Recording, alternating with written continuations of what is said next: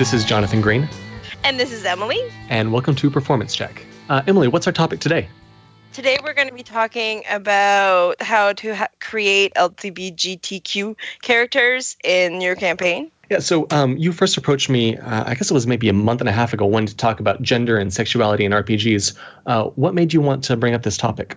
Well, I'm part of that community was one thing, and because it was summer and everybody was having their pride parades and everything, and it's been this ongoing debate in the community every time, even like just recently, Wizard of the Coast decided they would put out more inclusive characters, and that was an uproar because people are for it and people are against it, and that was my point was to have a good discussion about it. And uh, yeah, this is going to be a great discussion. We've got an amazing panel of guests today. So Chuck, let's start with you. Tell us a little bit about yourself, who you are, your uh, kind of your background in the gaming and RPG world, kind of where you fall on this, you know, the spectrum of gender and sexuality.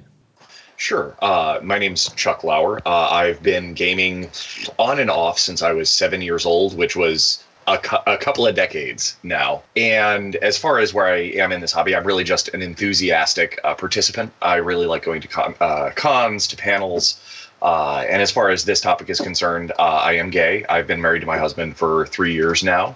Uh, and, you know, I, I exist. I exist in this hobby space. Uh, and it's been really heartening for me to sort of see a broader acknowledgement of that fact. Excellent. And uh, Liz, what about you? Hi, um, my name is Liz Brink. Um, I got my start in gaming back in the late 90s, uh, rolling dice, playing D6 Star Wars.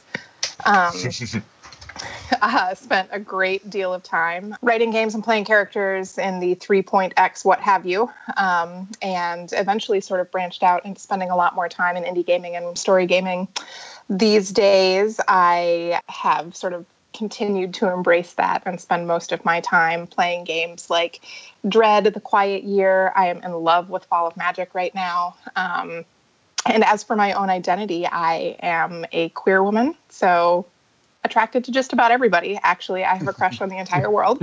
Um, and so I'm pretty excited to be here today. Uh, great. And Amber, what about you? Hi, um, I'm Amber Seeger, and I've been playing TTRPGs probably since I was 11. My first uh, experience was with this game called Champions, and then it really didn't like solidify with me until my friend Josh introduced me to D&D 3.5 uh, when I was in college, so about 20, 21 years old. And I've been playing with him um, ever since. Uh, it's been about what eight years or so, nine years playing uh, D&D. Um, I recently, I've only been a player, uh, and I recently started GMing, and I've started my own podcast, um, kind of exploring and sharing my um, my experience trying to GM. And I kind of lean more now towards like the indie RPGs. I really like storytelling. Let's see. Uh, oh, my identity. So uh, I've only just recently, in the last four years come out as bisexual. Um, I've always known since I was like five years old, but haven't been comfortable expressing that. So uh, this is kind of a great podcast for me to be on to kind of like, hey, here I am. Fantastic, thanks. And uh, finally, Danny, what about you? Uh, my name is Danny Roanoke. Um, I started playing fourth edition D&D back in what college in 2008 when the uh, fourth edition had just come out and did a like a year and a half campaign, and then from there just uh, I've been working my way away from fantasy more towards post-apocalyptic and cyberpunk uh, narrative-driven games. Um, and as far as my identity, I am gender fluid, and I came out like January of this year about that. So this is still kind of new for me, I guess. Um, so I'm still working on things and, and trying to, you know, fully explore and understand myself. Got it. I mean, I, I think everyone is at some degree. Um, well, yeah, one thing before we continue on, let me go ahead and make sure, you know, I, you know, I, I am a straight white guy. Odds are I'm going to say some very stupid things. Like it's inevitable. Like, I mean, regardless of what the topic is, I'll say stupid things. Um, if I if I say anything, if I cross any lines, please someone just just let me know. It's it's coming from ignorance rather than malice, and I'm going to do my best. But you know, inevitably, I'll I'll definitely mess up here. Um, well, I, I, re- I, can't. Oh, sorry, I, I can't speak for anyone else, but I, I do want to say that if somebody's coming from a good place, that will cover a multitude of sins in my book, and uh, I, I, imagine other folks probably feel the same way. I yeah. appreciate that. Yeah. Yeah. Um, before we full blown get into this, uh, we need to take a moment to thank our sponsor, Noble Knight Games. And I think right now we've got a brand new commercial from them. Remember when Acererak built a tomb in Greyhawk? Noble Knight does. Remember when we stood against the giants? Noble Knight does. Remember Thaco? Noble Knight does. Remember when the legendary Dragonlance was recovered to win the war? Noble Knight does. Remember Spelljammer? Mystara? Dark Sun? Planescape? Noble Knight does. Remember Chainmail? First Edition? AD&D 3.5 4E? Noble Knight does. Remember all the stories you haven't told yet? All the games you haven't played? Noble Knight, a game store with all the best games from today and tomorrow and back through the ages of gaming history. Head over to thetomeshow.com to find a link to Noble Knight, where Out of Print is available again. And be sure to tell them that the Tome Show sent you. And we're back. Okay. I guess before we uh to really start digging into this, um, you know, we talked a little bit about, you know, people's just very, you know, broad introduction to, you know, to gaming and kind of what what your identity is. Um, what's been your experience with gender and sexuality in like RPGs itself? Is this something that you see coming up a lot in your in your games, or is this something you don't really see touched with with the ten foot pole? Um, you know, I you know, for me, just kind of to kick off the discussion, I was very hesitant about it because I started playing in that 3.x game, you know, where you had the people who's like, hey, I'm a lesbian and I've got big breasts, mur, mur, mur, mur, mur, and I'm going to try to sleep with everyone. And it, it turned me off the whole subject. Uh, yeah, it's it's ridiculous now. It was ridiculous when I was 19 years old, but, the, you know, the old grognard stereotypes are true. So it really turned me off in this idea of playing different characters, playing different sexualities. I was like, no, never, not allowed. So I'm coming at this from a very negative perspective. So I'd love to hear just some different ideas and different opinions, especially from y'all's unique and varied and amazing experiences. Uh, let's go in reverse order. Uh, Danny, we'll start with you. Um, I think for me specifically, using tabletop RPGs has given me a way of of exploring myself. Right, I play a lot of one shots. So if you sit down to play a one shot, it tends to get, depending on the game, um, things like gender identity tend to get questioned less because you're sitting down for a two to four hour session instead of you know a year and a half to three years or whatever.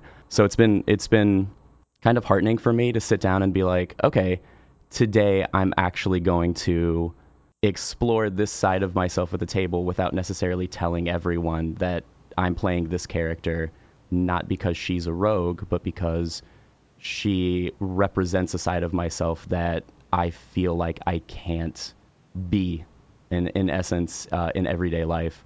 Um, and up until you know this past eight months or so, that was one of the only ways I was able to do something like that.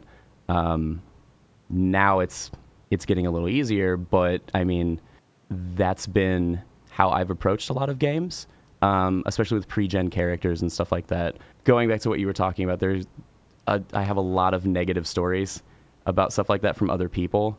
Um, you know, from players I know and didn't know at the time sitting down at the table. But for me specifically, that's where my headspace comes from a lot is this, um, you know, everybody's grabbing a character sheet. I'm paying specific attention, sometimes more attention to, all right, what's written on the gender line instead of what's written on the class and or race line.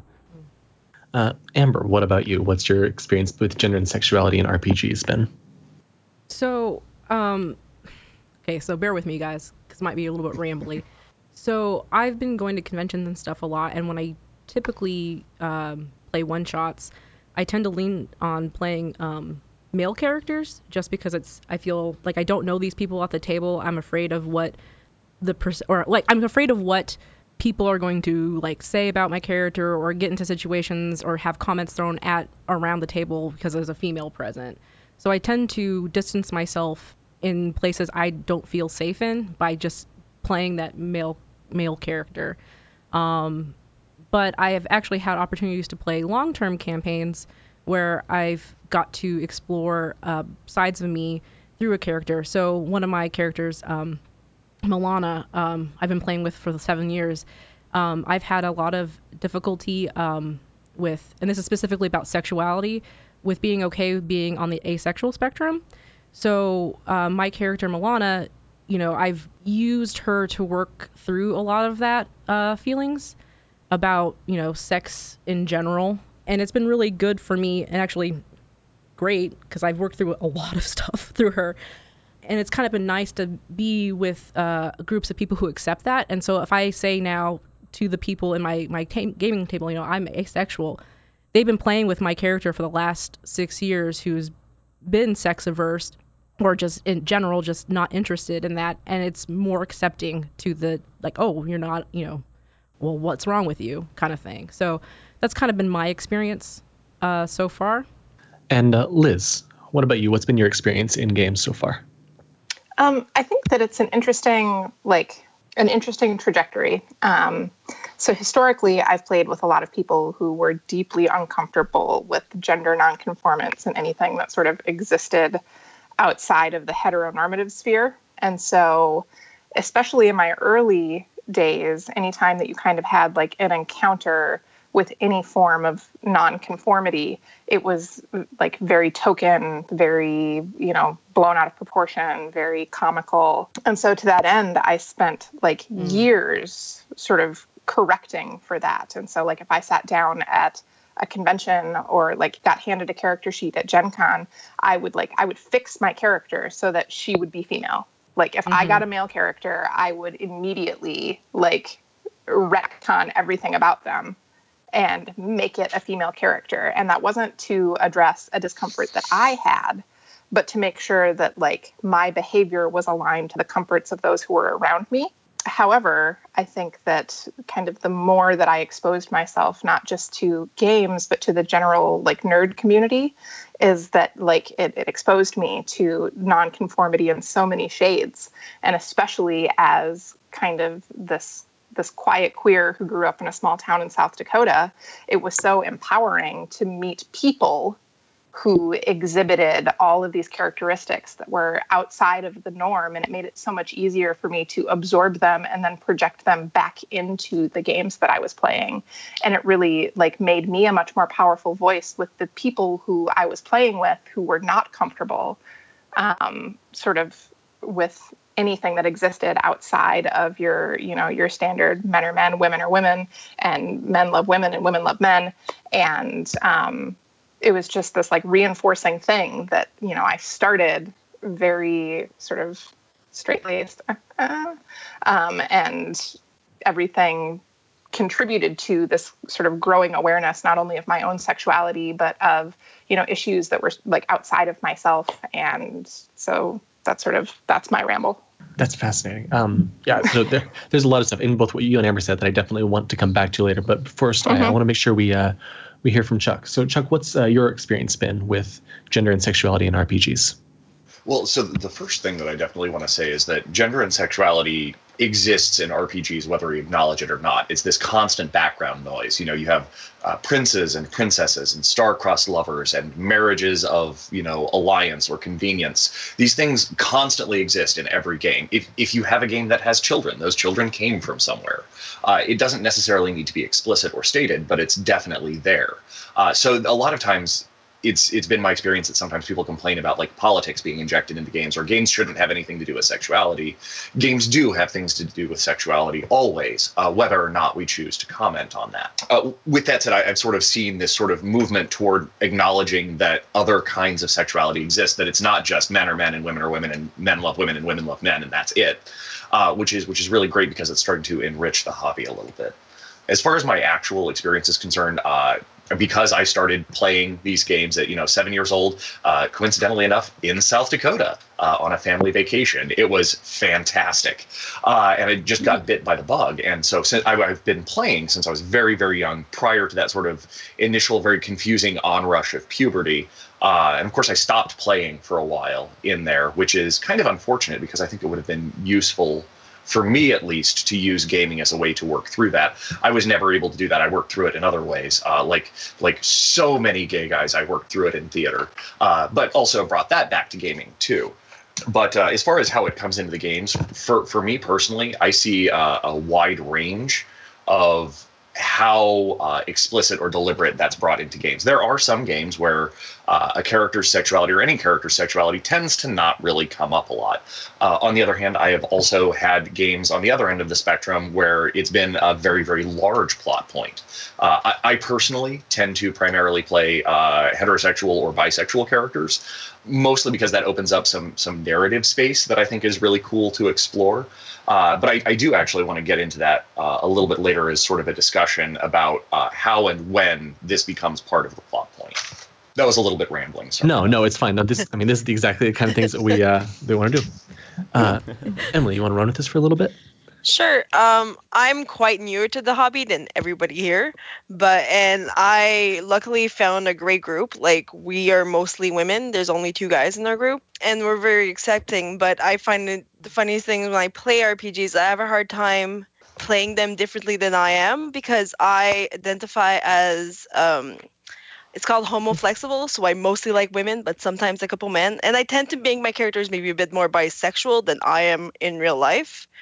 But since you're imagining the characters, they're always pretty in your head. Because I watch a lot of the shows out there on like on Twitch or the podcasts, and a lot of the good ones are starting to involve more different characters and different things. And I think it's such a cool co- concept. I don't know anything um, else. yeah, no, no, that, that that makes a lot of sense. So, so I guess the big thing is, you know, we, we've kind of mentioned the idea of using you know, RPGs and using characters as a way to explore this. Chuck, you just mentioned, you know, that you think it would have been very helpful.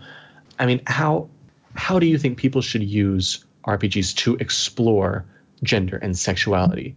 Is this a, is it a good place for people to from both from all ranges of the spectrum to explore, or should it be more of a place where you find where you are on the spectrum and you play those kind of characters? So, does anybody mind if I start out? Go for it. Okay. Um, I, I, think that these are the kinds of characters that everyone should have the option of playing. I, I, don't think at any point in time anyone should be forced to play a character of any sex or sexuality or gender identity that they're not comfortable with. Uh, X card principles absolutely apply in that case. Um, mm-hmm. With that said, I don't think just LGBTQ people should play LGBTQ characters. There is there is space to to move around in there and to learn uh, a, about yourself, not just to try on new identities, to in some way see if your friends react poorly to it, which I understand happens a lot and uh, some folks talked about, but just to sort of try on that identity and experience some degree of of sympathy for that. Uh, one thing to be careful with that, and this has come up in a couple of panels that I've seen, is you know don't ever mistake your experience of having sat down and played you know a, a lesbian or a gender fluid character or a trans character for their actual experience. There are no stakes, there's no risk for you, and while that can right. open up your sort of experiences, don't ever make the mistake of thinking that you know a lot about it. Uh, and I imagine folks will disagree with me on that point and will say that's something that that experience is so personal and it's so so vivid to us that that it doesn't feel safe to have straight people there. But I feel like that that's a really important thing for people to be able to do. Okay, uh, sorry, go ahead. Oh yeah, I was gonna pick up from there. I was like after what Chuck said about you know nobody should be forced to play or you know one thing or other. I think it would be kind of weird if I was relegated to only playing bisexual mm-hmm. characters. Yeah. It doesn't allow me to explore other viewpoints either. And um, I actually we are starting to play um, a Blades in the Dark game with my core group of players, and which is primarily um, straight white men. Um, I'm one of six players and the only female um, queer person.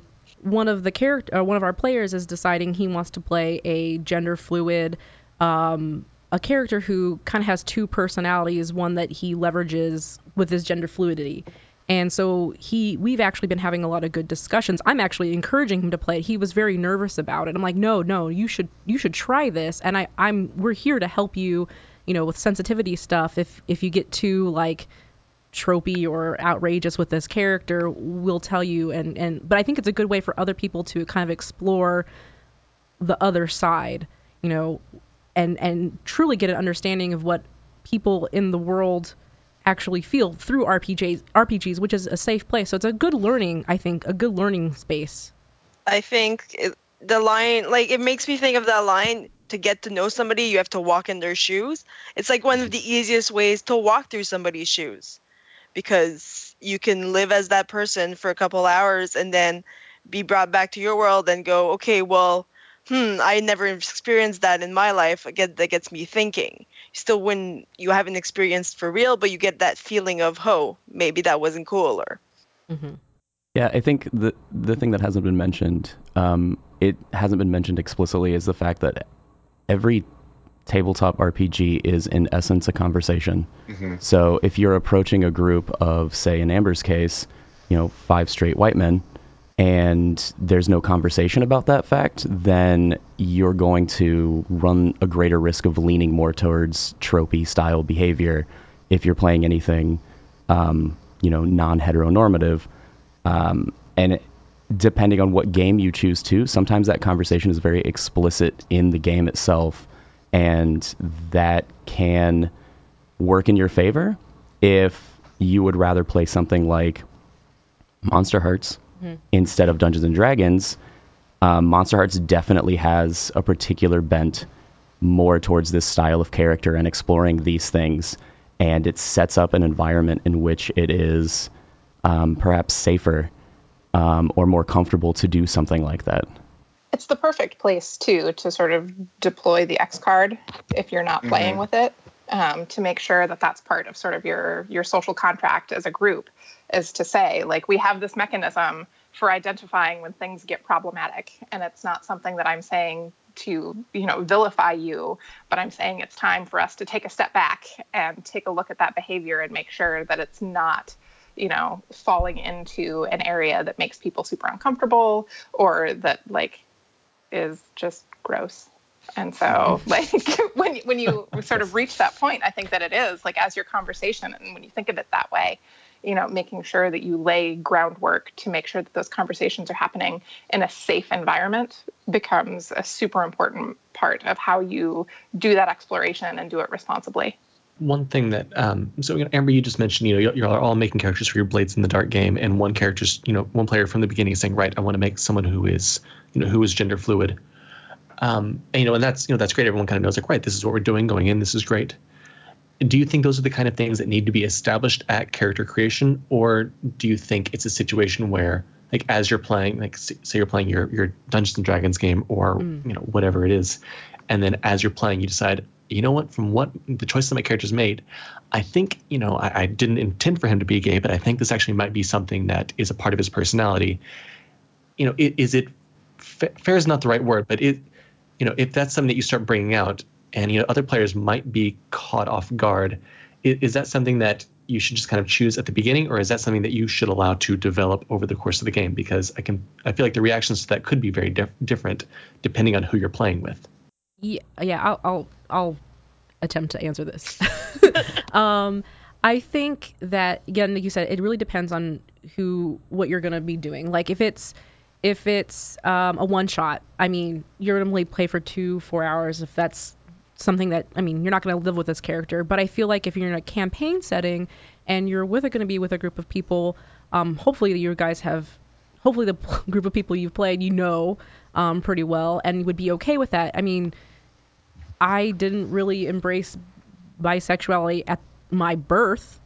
so the birth of your character, I mean, it's kind of natural, right? Like if stuff happens in the campaign that your character starts exploring, you're like, well, you know, Charlie is going to be, you know, gay now. I think this he's had enough or she's had enough experience with something, you know, these things, and that's what it's leading to. I think that should be okay. Okay, that was my answer. But that's completely true. I mean, most of us didn't come out right away and we questions ourselves, so why wouldn't the character we create question itself also? You know, it's Yep. always through int- like I've known people who were one way their entire life but end up with somebody diff- like they'll be straight or they'll be gay and then they'll meet that one person. That person they fall in love with, but that in their mind it's like, well, I'm still kind of like not really gay or I'm still not really straight. Do I fall in love with this person? I don't know if that makes sense. Yeah, no, that that makes a Yeah, lot of no, sense.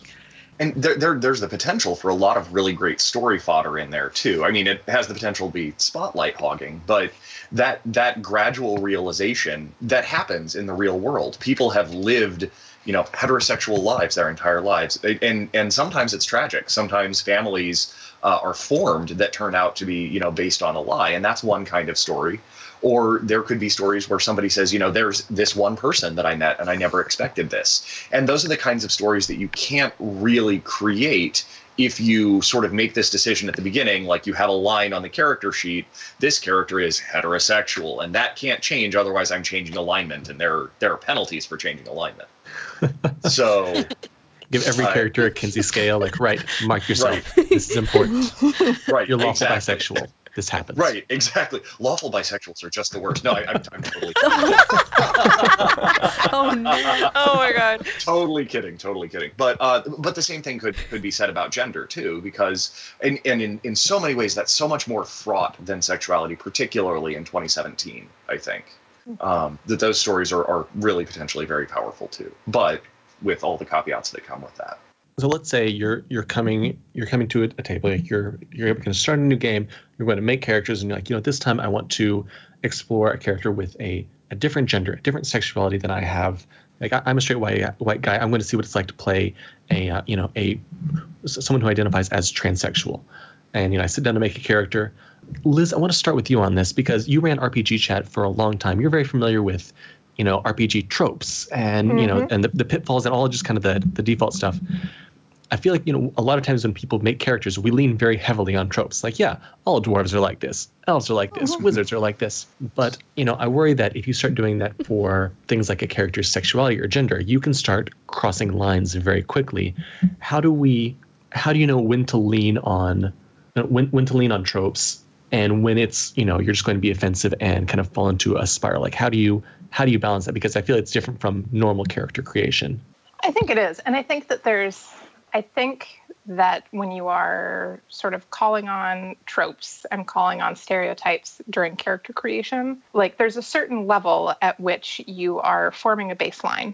Um, and that isn't to say that you should, you know, roll into playing a gay character just a 100%, you know, dykey motorcycle riding like butch bruiser which I, I would play actually um, but um, but I think that you know there's there's certain value in in finding a place to start, and the trick is in understanding that that isn't your steady state. That your character should move and should grow and should change, and that what you start with is is set dressing that mm-hmm. that isn't your character's story that isn't the the fullness of their sexuality or their gender identity or anything about them because what you have when you start is a piece of paper with a bunch of numbers on it. And that is not you know a three-dimensional thing person who has had experiences and done things. And so you need to sort of go into that with the understanding that like even if you are calling on you know some tropes and calling on some stereotypes you know that's just your springboard.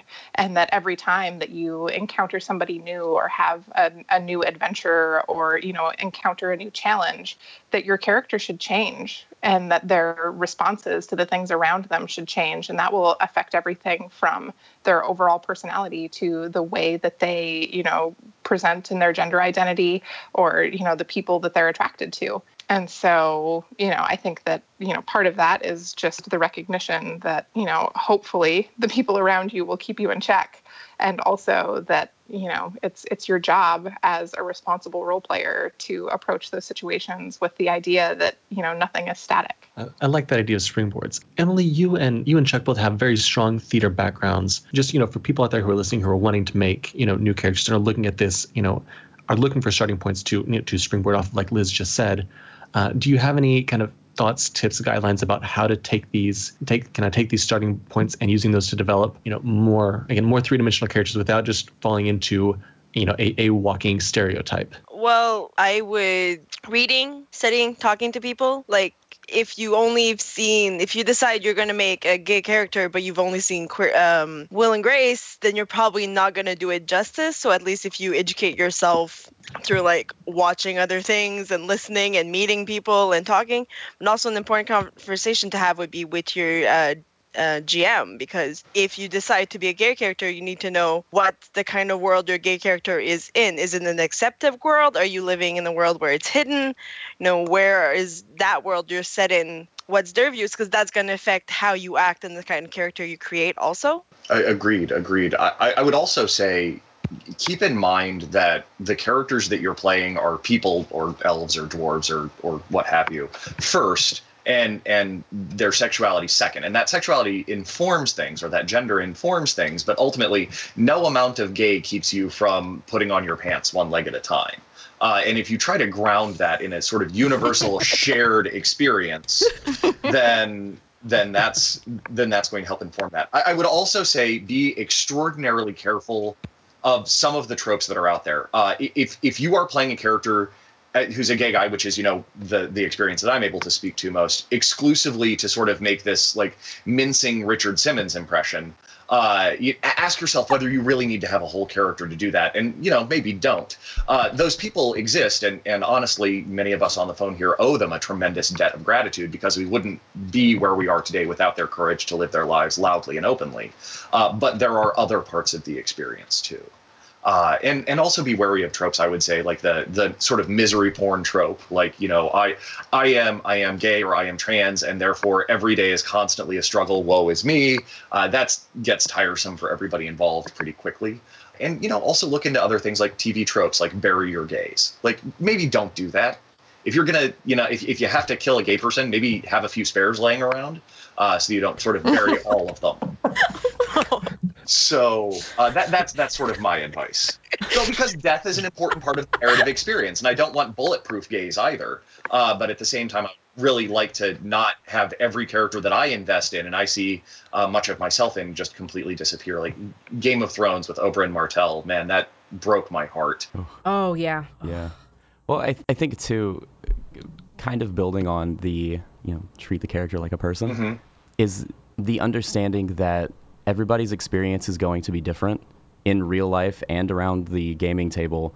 So don't feel like you have to adhere to a specific story, right? Exactly. av- avoid avoid the negative tropes, but don't don't be afraid to play true to that character, what mm-hmm. you feel, right? Mm-hmm. If it's problematic, hopefully your group is is going to be there and call you out on it or you can call yourself out but don't feel like I'm playing I'm playing a gender fluid character, which means there have to be clear distinctions between when I'm feeling this gender or this gender because that's not true for everyone, if anyone, right? Like everyone has their own story and you are there to create this character's story, not to, you know, fall in line in some assembly somewhere. Right. We've all seen that story, right? It's it's boring at this stage. Do something unique and creative with your character. That's what we're here to do.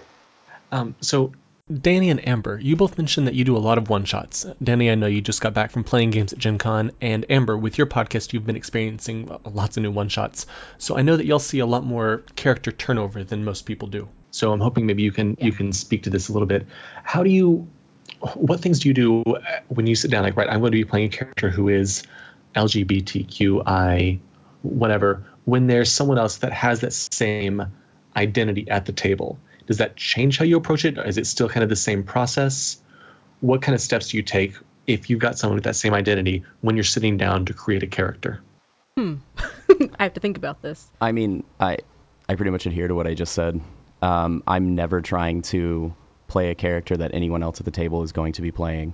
Right? You could have six wizards at the table, and I'm going to try to be the wizard that is unlike everyone else at the table in every way. Um, so if you're, you know, you're playing that same a character with the same gender uh, identity as someone else at the table, like have a conversation, right? Have a conversation, even if it's a quick one shot. Like Sorry, so uh, I I didn't phrase it right. So so pl- not as this, as another character at the table, but as another player at the character as at the table. Oh, okay, okay. So you're playing. Your character is If I was yeah, if I was sitting down to play play a game with Chuck at the table, it's like right, I'm going to make I'm going to create a, a you know a, a male gay character. How does that? What kind of things does that change when there's another when there's a player with that identity rather than another character with that identity? So like oh, so like kind of like what's happening with me in the Blades and Dark, where um I'm the only queer person, but then like we have one player who's trying to do gender fluid, is what you're kind of getting at. Yeah. Yeah. So how does that change the I mean, dynamic? yeah, or how does that change how you approach like that the actual character creation process? Man, that's a hard. Mm-hmm. anyone can jump I in here. think I, I, I think that the most important thing that you can remember there is that there is such a line between like seeking knowledge and asking questions and asking mm-hmm. somebody else to do that educational labor for you mm-hmm. is that you know sitting down and having an open and honest conversation about making sure that in your your experience of creating a character that exists outside of your own identity that you're doing so respectfully and intelligently and without touching on all of these problematic issues like that's great. And i absolutely want to make myself available to somebody who wants to learn what it's like to you know be a queer woman and to you know have a dialogue and talk about the ways that that affects the the way that i interact with the world. But at the same time like so much of that is on you like you've got a supercomputer that lives in your pocket and you can mm-hmm. research and you can read and there are you know pick up a book read a memoir read a blog follow people on twitter who are different than you and absorb their experiences and figure out the ways that you can translate those into the way that you create your character and create your worlds. Like not just your individual people on their adventures but how that bleeds through into the entire world that you're building.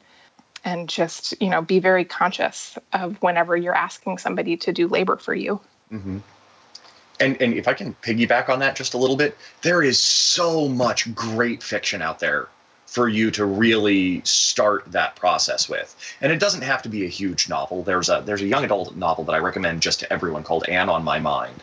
Uh, and I, I certainly don't think that that gave me a great idea of what it's like to to grow up or or to come to terms with lesbianism, but it was such a tremendous, heartrending book uh, in in so many wonderful ways. And it's a super short read if you're an adult. Probably read it in an afternoon if you wanted to, uh, or you know fan fiction that's out there. I mean, there there are so many resources available, and fiction is a great tool for getting into the head of characters. So going back to that one shot kind of like question, it, I mean, it honestly really depends on the system that you're going to be playing your one shot in. For instance, I've done a lot of like dungeon delving, you know, that that kind of char- you're not really going to have a lot of uh, in-depth um, you know, discussions with other characters when you're trying to like, you know, get across a f- floor of lava. So I, I mean, it really depends on what you're playing. I think, for instance, I just ran um, Breaking the Ice by Emily Care Boss, where me and my partner actually sat down and, and played this game, and we actually had a lot of discussion about our. I mean, that whole thing is based around you know going on dates and stuff. So we actually had to have a long kind of like upfront talk about what our characters are going to be and how that's going to be, you know, how we're going to actually portray our characters, you know, in in in game. So I, I I mean it also really like I said really depends on the system you're going to use too. Will you even have a chance to talk about end character your character's experiences? So I mean going back to what we said earlier, you know, Chuck, uh, when you're talking about just being people, like it's a you know, being biased does not define is not the huge, you know, the defe- de- definition of amber. There's so much more to me. So maybe that doesn't ever come up. I'm playing a bisexual character or a gay character, but it doesn't ever come up because I'm playing a dungeon world two hour one shot and we're mostly just trying to, you know, defy danger. Defy danger with sexuality. Oh Yeah. my gosh. Doesn't No, we're, we're playing the wrong game. That's Apocalypse World. See, but touching on Apocalypse World specifically, I've run a lot of one shots for that, and it's on the character sheet, Yeah. right? There I, are, I specifically remember uh, Yeah. John's uh, sexy female character Yeah. at one time. Yeah. yeah, oh, super but I sexy mean, man. Yeah, you were super sexy. Right. Well, and I mean, one of the classes is even specifically built around that kind of thing. About like Mhm. the Skinner is built around that, and it's I've had different experiences with that system. Um, none of them negative, but in some, depending on who the players are and what classes they pick, it never comes up. It's not important that there is, um, you know, uh, what I would deem a more inclusive list listed there with the ability to expand beyond. In others, it becomes important right out the gate, and it kind of defines that game session. So it just it really depends on who you've got at the table and then who they want to play ultimately. So for the most part, you know, this podcast is supposed to focus on on players. But one thing, while I've got everybody here, um, for some of the people who are looking at running games, um, so say you're you're running a you're running a game, doesn't really matter the system, like right, it's going to be an ongoing campaign, and you've got a player who's like, hey, I want to try to explore, say, what it's like to be a, a lesbian woman. I, like this is something I want to explore. You know, part I feel like you know part to partially explore that, you have to explore both, you know, kind of the good, but do you also should you also bring in the bad? Um, I mean, for someone to really kind of explore what it's like to be a um, gay woman, that means there's going to be some people who are completely awful to to that character. As as a GM, is that something that you should bring in so this person can properly you know, explore this aspect of their character, or is that something that's best left left to the the horrors of real life, I guess, and not and not at the game table? Damn. Damn. Yes.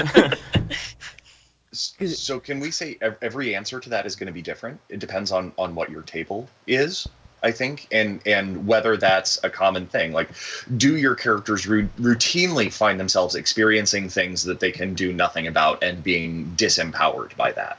Uh, if so, if that's consistent with sort of the the language of your game, then go for it. Again, watch out for the misery porn. Um, but on the other hand, part of gaming is in some ways a power fantasy. And people are terrible to lesbian women. And frequently in the real world, you can't do anything about that. But in a fantasy world, you can magic missile that. uh, Oh my gosh. so you know maybe give an opportunity to really leverage the coolness of the fantasy to present a terrible situation that the characters are then able to fix. And i think that would be so cool. And i haven't seen very much of that. And that would be just really really neat. But that's again at my table. Maybe your, your table may be different. I agree. I think that Yeah. it's uh, like so long as you're this is you know so long as you're doing it that's you know in a safe space where you've negotiated that with your players that you know you are given an opportunity where you can you know be so empowering and to give your players an opportunity to to tackle those issues in in a way that can really sort of build them up. Yeah, I agree. And it's also because the lore of your land, like it could be that in part of your land you've created, it everything's okay, everybody loves it, and you know, you can have you go to somewhere and obviously if you're creating a society that has closed borders and doesn't like anybody, they're probably not gonna like differences either. And it kind of just goes like it's part of the real slash fake world, I guess, because it's not real, but to make the world seem like a real place. Right. I was going to say, like, reality dictates there's going to be things that are problematic. So I think just sheltering your care or your players from that, um, again, if you have a safe space and you have the right people who are willing to experience this, um, you should probably throw that stuff at them every once in a while because it's real things that really happen. And, and maybe it also opens up a, uh, a way to talk about the, the why things are problematic and have a good discussion around it. This is actually really fascinating because I mean that that was not the answer I expected in a game that I'm running right now. I think about half the players are are bisexual, and one of them has decided to to play that in game as well. So anytime they approach a romantic relationship, I'm like, right, this is going to go perfectly. Nothing bad will happen. It's all going to be great. So it's actually really interesting to hear that perspective. Well, great. Okay, so uh, the very last uh, last thing we want to talk about. I know this is running a little bit long. Um, how do you feel about the current level of representation of the LGBTQI community in RPGs right now? I was actually uh sorry, I was actually kind of laughing when Emily was at the beginning talking about people being upset about uh Wizards of Coast being more uh more accepting outwardly spoken and it just I think it's getting there slowly, but Yeah. man, my god. Well, I think like indie, a lot of the indie games Yeah. are really good at this, and I'm really happy about that. Um, but God, the backlash for Wizards just. I think it's funny that you're in a world where you'll accept that an elf and a human created half elves and that's okay, and there's half orcs and that's okay, but two women want to be together. No, Oh, we don't like that up. idea. Oh, why? Why? And I know like there's like this whole like oh, I oh, I'm sorry. I, it makes me so angry. Let it out. Ugh. And, that backlash exists. Uh, Green Ronin just released the Critical Role campaign book, which I'm not somebody who listens to Critical Role, so I haven't picked it up. But uh, I understand that there was some unabashedly LGBTQ content in that, and there was an enormous backlash against them for it.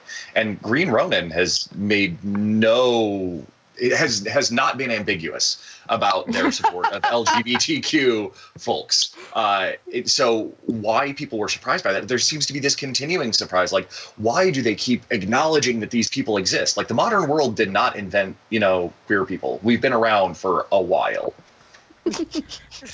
I mean that's ridiculous that people were upset. I guess I they must not be Critical Role fans because there are many characters that you've met before. Because I I am a big fan of it. Uh, watch the R. I mean I know Matt was report because both of his um, wizards, the major ones you've met as NPCs, one was gay and one was bisexual, and everybody, why is all your wizards gay? And I was like, my world is like this, you know. Mm-hmm. It's also because the characters, most of the characters in this books, usually sexuality is not the first thing he creates; it's just part of their personality. You know, it's not like okay, I'm gonna make this character be gay and then do this. But Mhm. people are stupid. Yes. Accurate. Change is bad. so so the overall diagnosis is there's progress, but there's still backlash, and that's just kind of a, a thing that to deal with, or I mean, is it something like yeah, right? We're on the right track. As long as we continue on this, everything will be fine, or is it a no? We need to speed things up and make this happen faster. Um, I mean, I can see a very dramatic difference between now and when I started playing, you know, a decade ago. Yeah. But again, I'm coming at this from a very different perspective.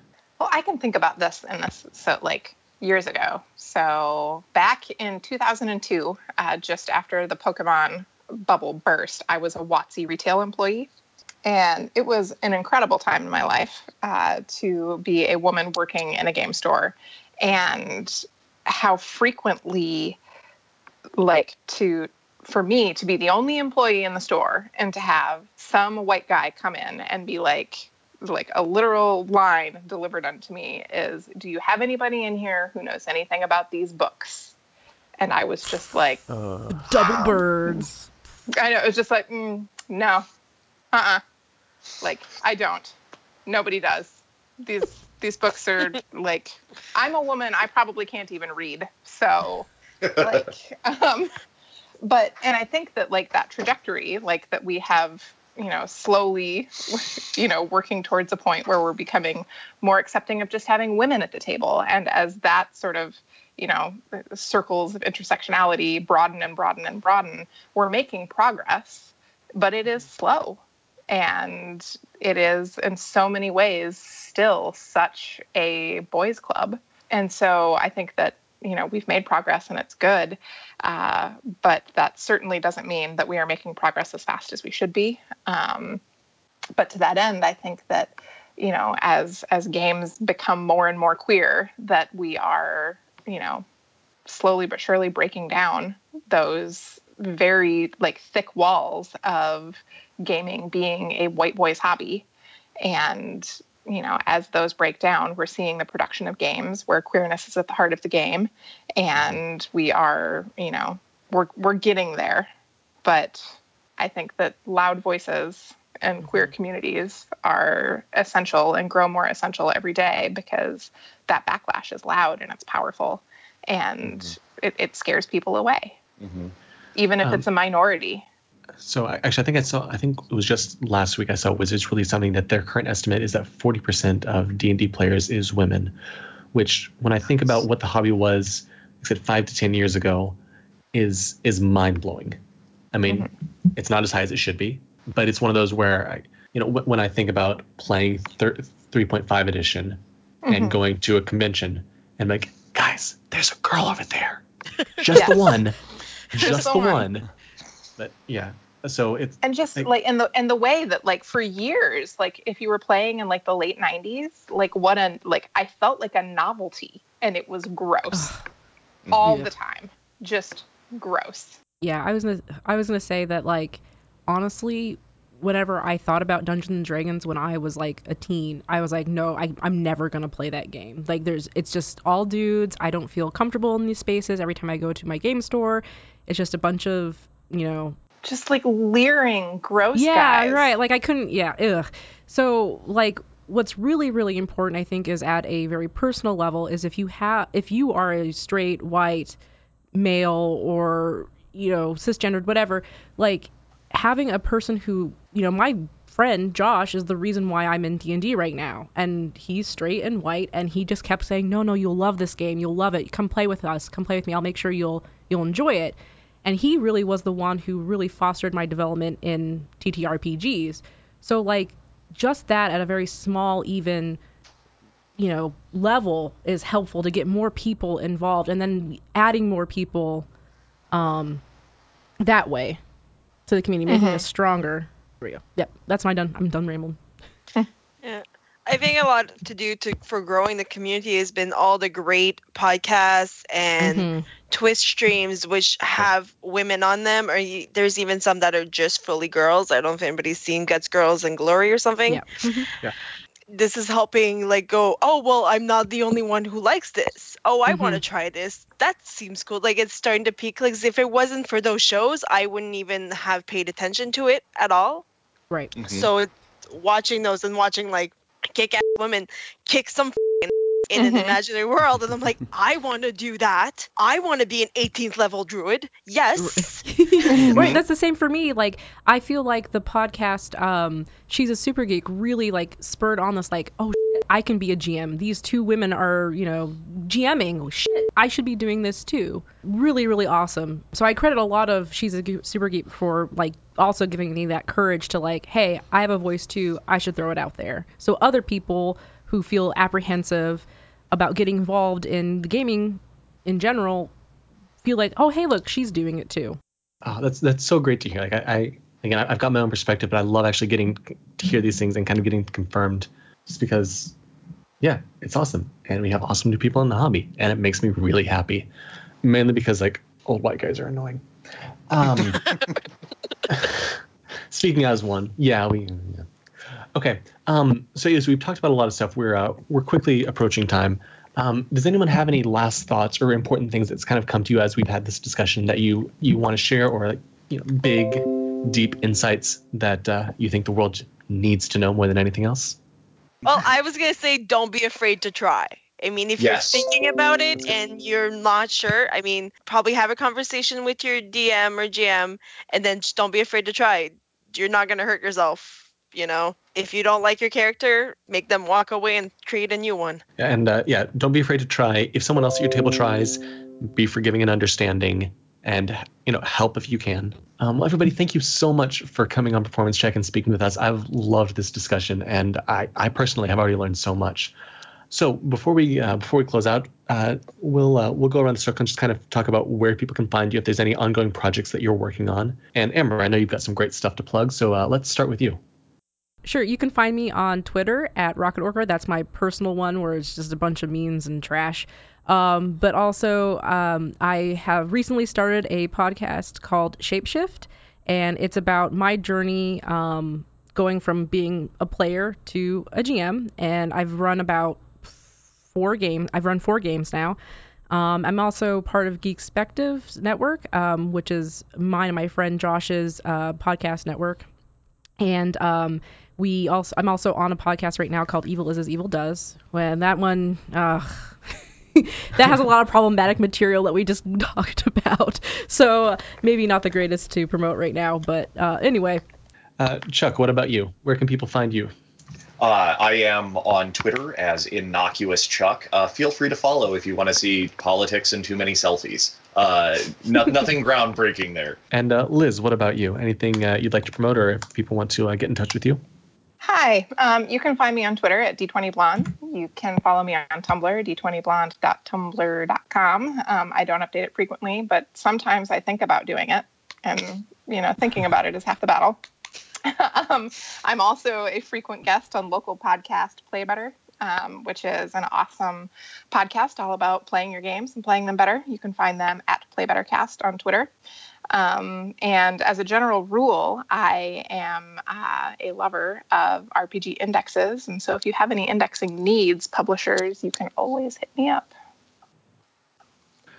All right, sounds good. And uh, Danny, what about you? Um, I can be found on Twitter at dirty underscore daylight um, or Instagram at dirty period daylight. Um, and I would apologize for any of the tweets, but I'm not really sorry about any of them. so, yeah, it's, it's kind of awful. And Chuck, never, never enough selfies, sir. Right. And uh, Emily, what about you? Um, you can find me on Twitter at Mistress Mylie. Mylie is M Y L I E. Um, four on Twitter. You have to have the four because apparently there's four of us. And I'm Mistress Smiley on Instagram and without any numbers. And uh, you can find me on Twitter at John underscore M underscore Green. Uh, it's it's less selfies and more dumb jokes, so that's fine. Um, you can also follow me on Instagram at John underscore M underscore Green, or uh, check out the work that I recently did over on DriveThruRPG uh, for a game called Edge of the Frontier. And that is it. Everyone, thank you again so much for coming on Performance Check. It was a blast talking with all of you.